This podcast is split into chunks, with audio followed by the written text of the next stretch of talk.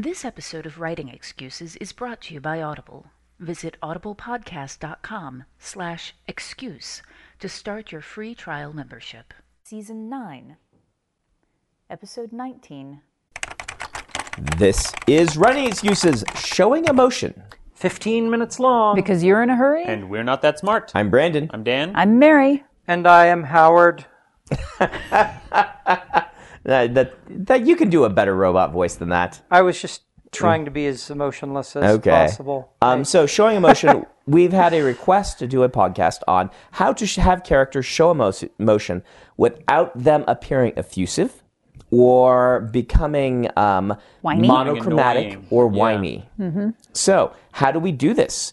It is actually a problem because one thing I've noticed um, is when you're writing along, oftentimes my YA editor wants me to show way more emotion than my adult fiction editor wants. The YA editor is always asking, How does he feel? Where I felt like, well, I've shown how he feels by the exclamation point right here.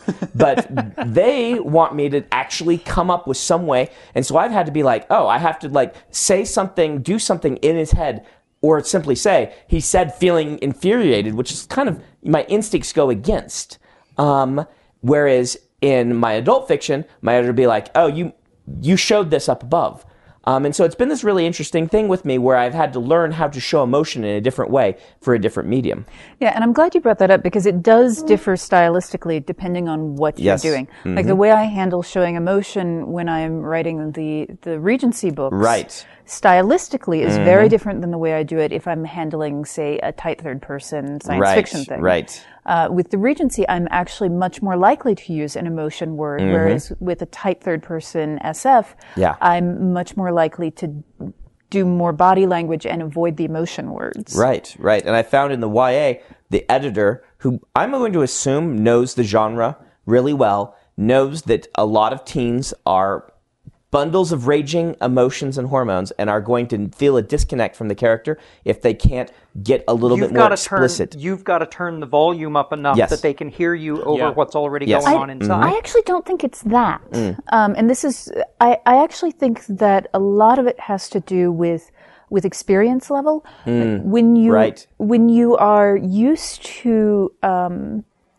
you know, when, when you're used to hanging around with people, you know that a tightening of the jaw means that person Mm-hmm. is angry, but you don't necessarily know how to read that body language. And part of learning to read that body language comes from reading books and media. Yeah, and I, and I'd say that's even more so than knowing the body language. It's knowing our book language. Right. Language as Uh, well, we yes. Have phrases we use like tightening the jaw Mm-hmm. um, that you may not have run across if you haven't read a lot of books. Yeah, there's actually a, a theory which I, I think is is interesting that it, towards the beginning of the book, that you need to include a lot more uh, internal motivation of the character tied to the body language and the emotion words, and that the farther you get into the book, the less of that you need to include because the, the reader should by that point know how the character is feeling. you're, you're establishing the syntax, Yes. and then you're able to just use. you can shorthand it more. yeah. yeah.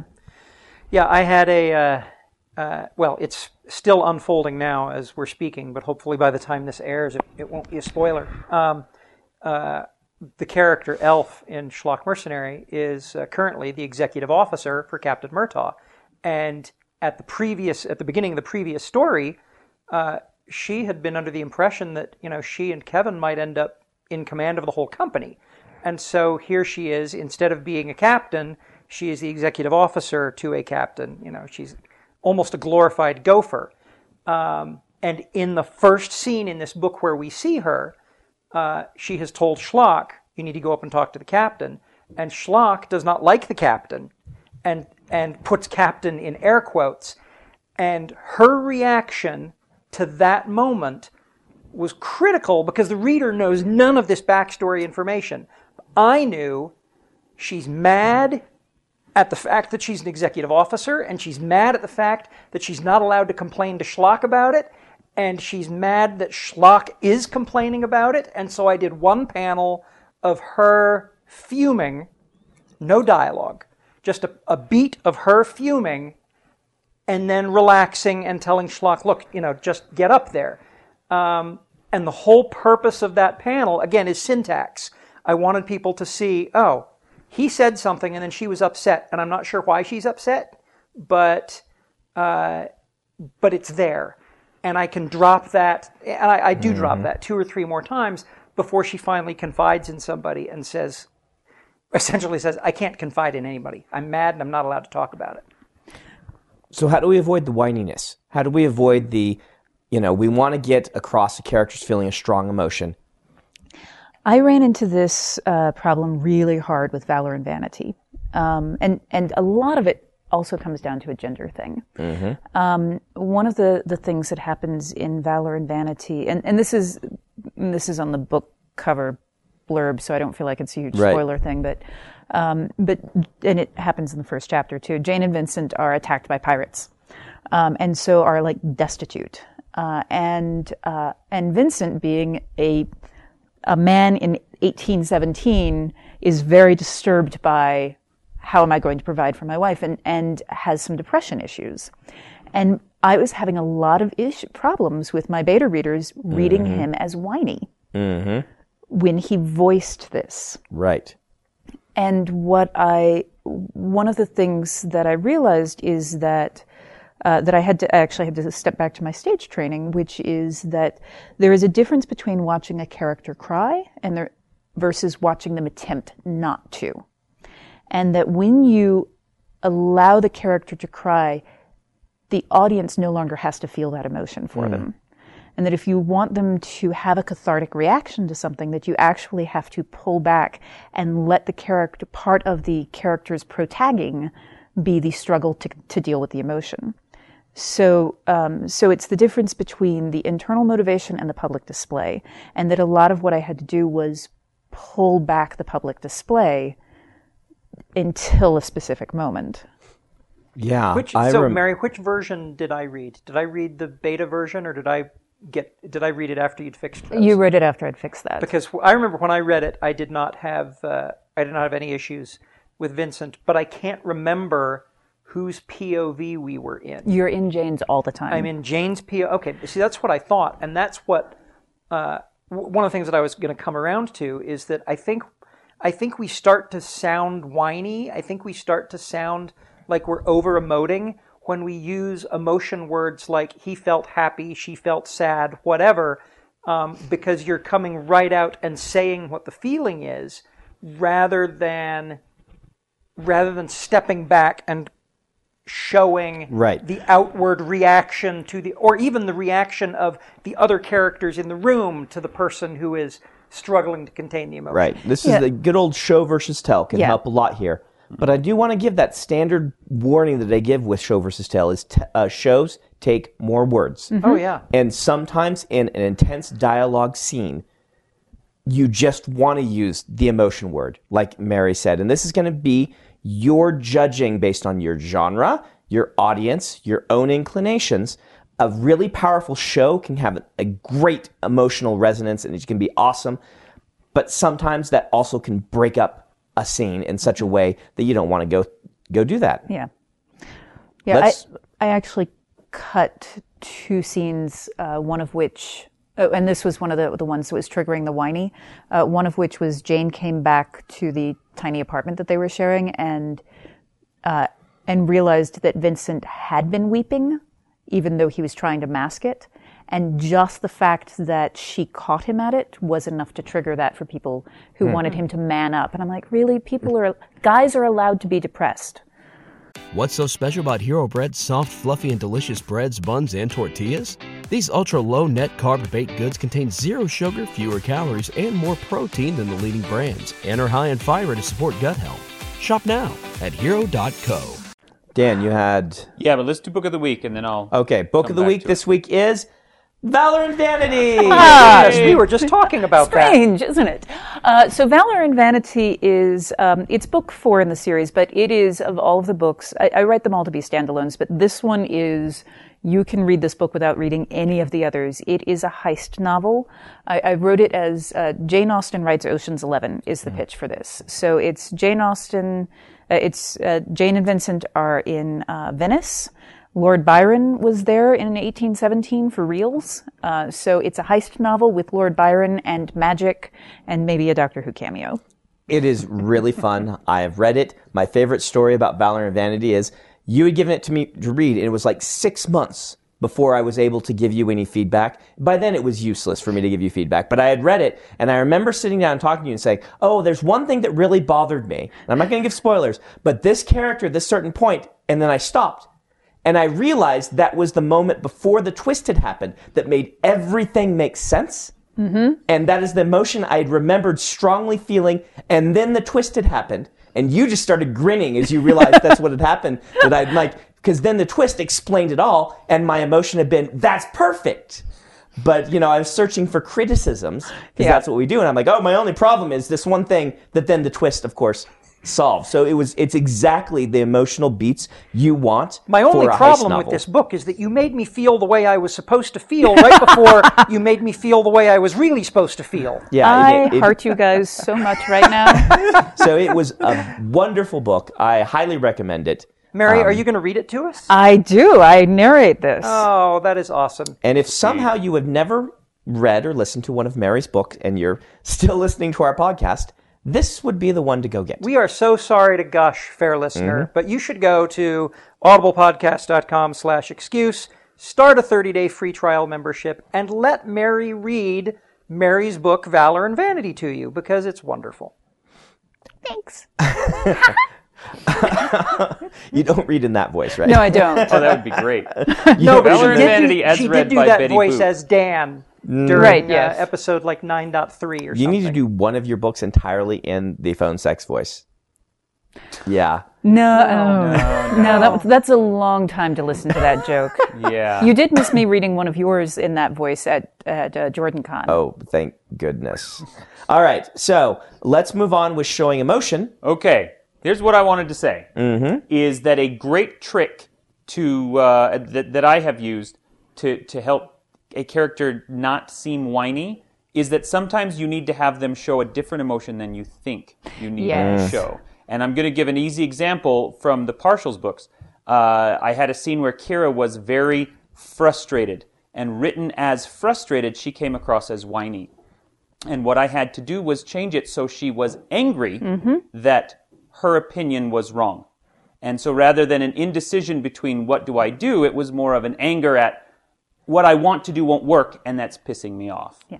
And that kind of Yeah, whiny- externalizes it a little. whiny is often what the reader says when what they mean is emotionally monochromatic. Right. Um, I, I, uh, I, used an example of this in my class. And so if you've l- watched my lectures, I'm sorry, I may have mentioned this on the podcast before, but there is a great example in the TV show Lost, um, which I can explain very easily. First season of Lost, fantastic storytelling, uh, great show that has one character whose son gets kidnapped. And this character, your son being kidnapped is a big deal. Like his son is gone, and you can imagine how powerful emotion that is. And yet, at that point, viewers universally start to hate this character. And it is because this character at every moment is talking about his son being lost. And it's this strange effect because the writers obviously are like, well, he's going to care about this. He needs to mention it. But at some point, you get to these scenes that are such like, they're like, all right, what are we to have for lunch? Oh, we should eat this. I remember some of this. My son! And then, you know, the next moment is, all right, this monster's chasing us. Everyone run. You know, hide over here. Oh, he, that guy got eaten my son. This person had one emotion through the entire second half of that season.